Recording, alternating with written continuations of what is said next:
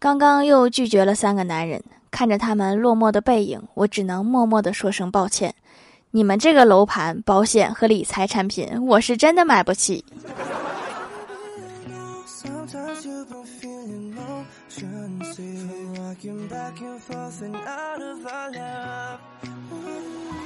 Hello，蜀山的土豆们，这里是甜萌仙侠段子秀《欢乐江湖》，我是你们萌豆萌豆的小薯条。我身边几乎所有人都有过和我相同的感受，就是在图书馆看书，人会睡得更香。那种感觉跟我们服下一颗安眠药不同，那是一种把自己放进一颗安眠药内部的感觉。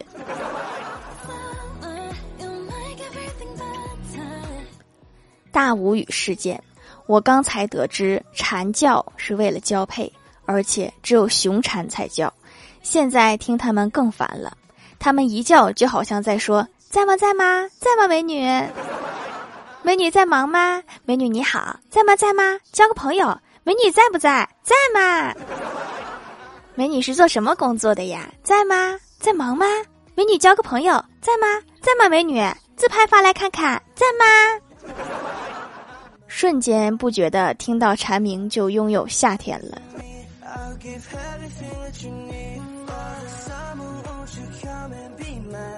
我发现我家猫最近有一个坏习惯，就是吃头发，偷摸吃完就会拉双节棍儿，拉出来半截，还有半截在里面，然后头发挂着拉出来的后半截，满地跑，因为它觉得屎在追它，它很害怕，我也很害怕。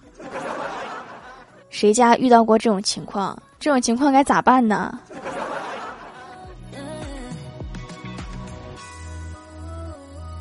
我哥有一次约他心仪已久的女孩，准备和她表白，两个人呆坐了很久，我哥才鼓起勇气对女孩说：“你有没有男朋友？”女孩羞涩的回答：“还没有。”我哥狂喜：“那你可不可以当我的男朋友？” 你找男朋友和他说有什么用啊？昨天晚上我做了一个梦。梦见丧尸爆发了，一个丧尸想进我们小区，但是没有健康码，结果被保安连扇两个大嘴巴，然后哭着跑了。突然有点可怜丧尸了。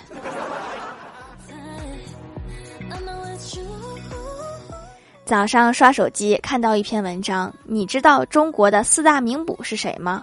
我点进去一看，是螳螂捕蝉。女娲补天，亡羊补牢，取长补短，这就是历史上有名的四大名捕。还好我读书多，要不然我差点就信了。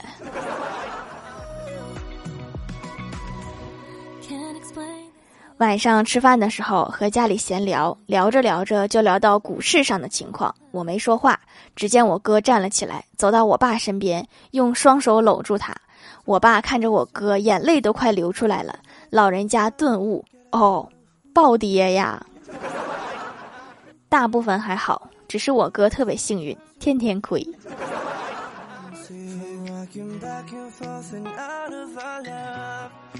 去银行办业务，旁边有一个看起来很年轻的小伙子，正在办手机银行。大堂经理给他一张表，喊他填个人信息，然后他在婚姻状况那一栏，他应该是写离异。他把离字写完，停下了手中的笔，愣在那儿。我当时就想，想必是唤起了他一些不好的记忆。然后他抬起头对我说：“离异的异怎么写？” 我以为他会哭，但是他没有。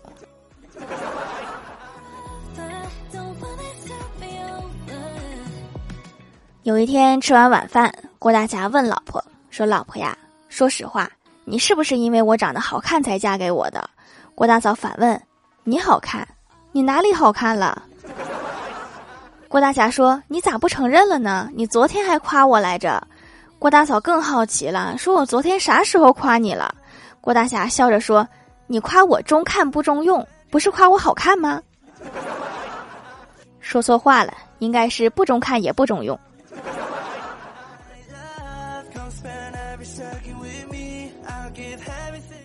郭晓霞每天上学都能路过一个公园，她指着晨练的老人问：“为什么他们能天天来公园玩？郭大侠说：“因为他们是退休人员。”有一天，郭大侠就问儿子说：“你以后长大想当什么呀？”郭小霞毫不犹豫地说：“退休人员。”想要当退休人员，那就得先上班才行。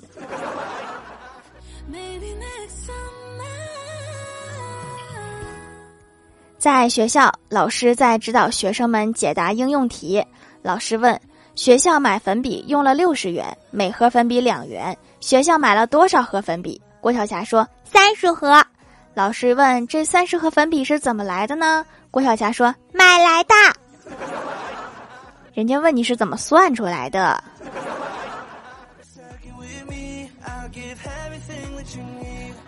记得上大学的时候，有一次上课，老师讲完之后问大家说：“还有哪不懂呀？”欢喜伸个懒腰道：“老师，这节什么课呀？”还是你胆子大呀？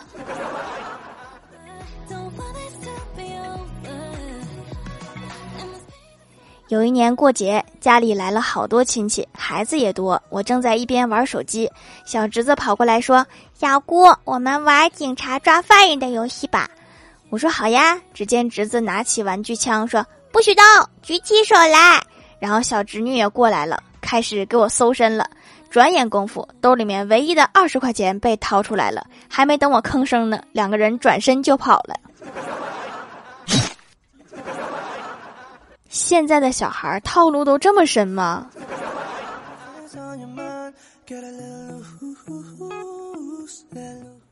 刚参加工作的时候，处过一个男朋友。有一次带他来我家吃饭，小侄子偷偷对我说：“姑姑，你这个男朋友没有上次来那个帅。”我说：“这个就是上次来那个呀。”小侄子一拍脑袋说：“天呀，这次他手里没有拿旺旺大礼包，我竟然认不出来啦！”你确定你真的仔细观察人了吗？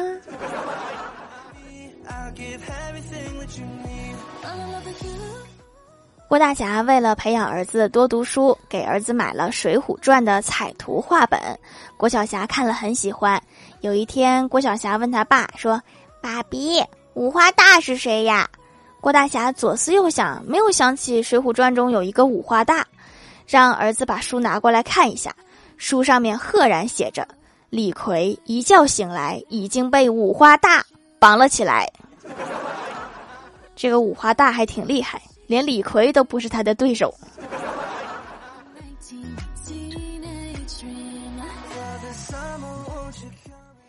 嗨，蜀山的土豆们，这里依然是带给你们好心情的欢乐江湖。点击右下角订阅按钮，收听更多好玩段子。在淘宝搜索“蜀山小卖店”，或者点击屏幕中间的购物车，可以跳转到我的店铺，支持我的店店。在微博、微信搜索关注 “nj 薯条酱”，可以关注我的小日常和逗趣图文推送，还可以在节目下方留言互动，还有机会上节目哦。下面来分享一下听友留言。首先，第一位叫做薯条酱，别拖鞋，自己人。他说：“给条留个段子呀。一天，精神病院院长为了测试病人病情，在墙上画了一扇门。然后院长对着病人们说：‘谁能从这个门出去，就可以回家啦。’于是病人们纷纷向这个门冲过去，只有一个人无动于衷。院长以为他恢复正常了，就问他：‘你怎么不去呢？’病人答道：‘你傻呀，钥匙在我这儿呢，他们能出去。’这是一个聪明的病人。”下一位叫做双鱼座的小薯片，他说：“回校偶书，一月离校五月回，童音未改视力衰。同学相见不相识，惊问胖子你是谁？”你们学校还开学了呀？有的学校甚至一学期都没有开学。我猜等开学的时候，已经是惊问大胖子你是谁了。下一位叫做沙雕的懒骷髅山寺，他说得了，看网上一大袋土豆十来斤，只要九块钱，我就本着赚小便宜的想法下单了。现在这一大袋土豆根本吃不完，这几天我估计得天天吃土豆。现在谁能帮我分担一下？这些免费土豆分给你们，条你们那还收土豆吗？去网上查一下土豆的各种吃法，你会发现十斤土豆根本就不够霍霍。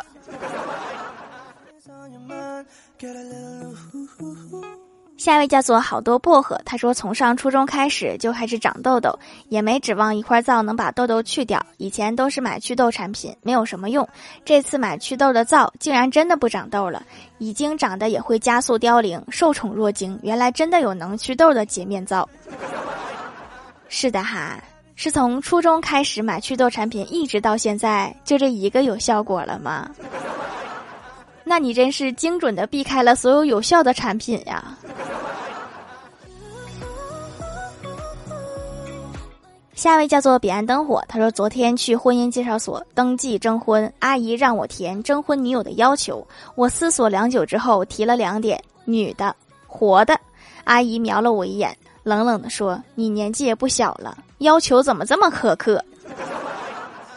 那就只能改改性别上的要求了。”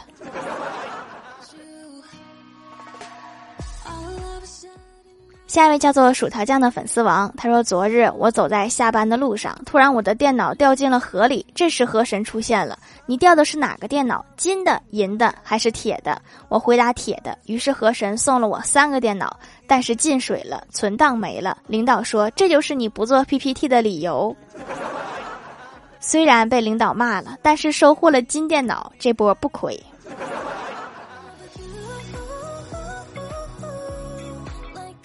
下一位叫做潜水的好孩子，他说：“我来了条，你知道我为啥来这么晚吗？其实就是昨天看了一个视频，里面播放的是一个人单手拿着手机，手心朝下，一个一个指头松开手机，然后我就试了试，哎，说多了都是泪。所以是新买了一部手机吗？”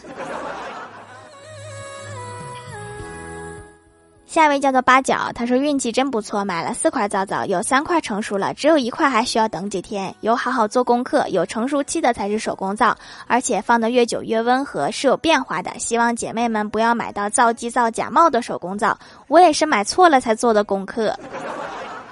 哎呀，白花钱了不是？可得看清楚了呀。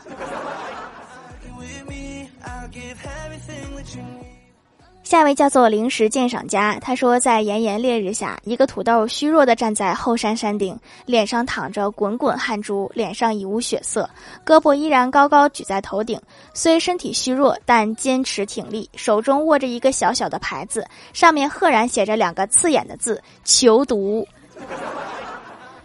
发现一个成精了的土豆啊！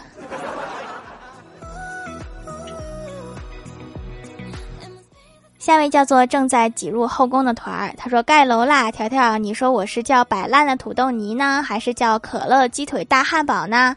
对了，能把我加入后宫吗？怎么都是吃的呀？你不是正往后宫挤吗？你可以带着吃的挤到后宫里面来。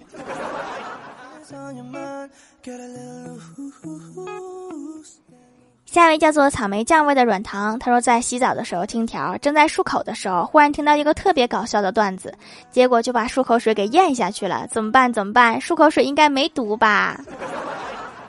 都这么多天啦，你还好吗？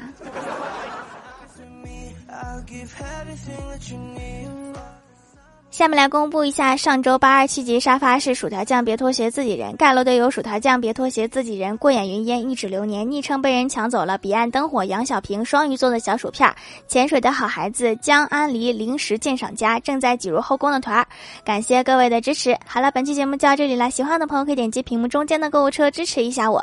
以上就是本期节目全部内容，感谢各位的收听，我们下期节目再见，拜拜。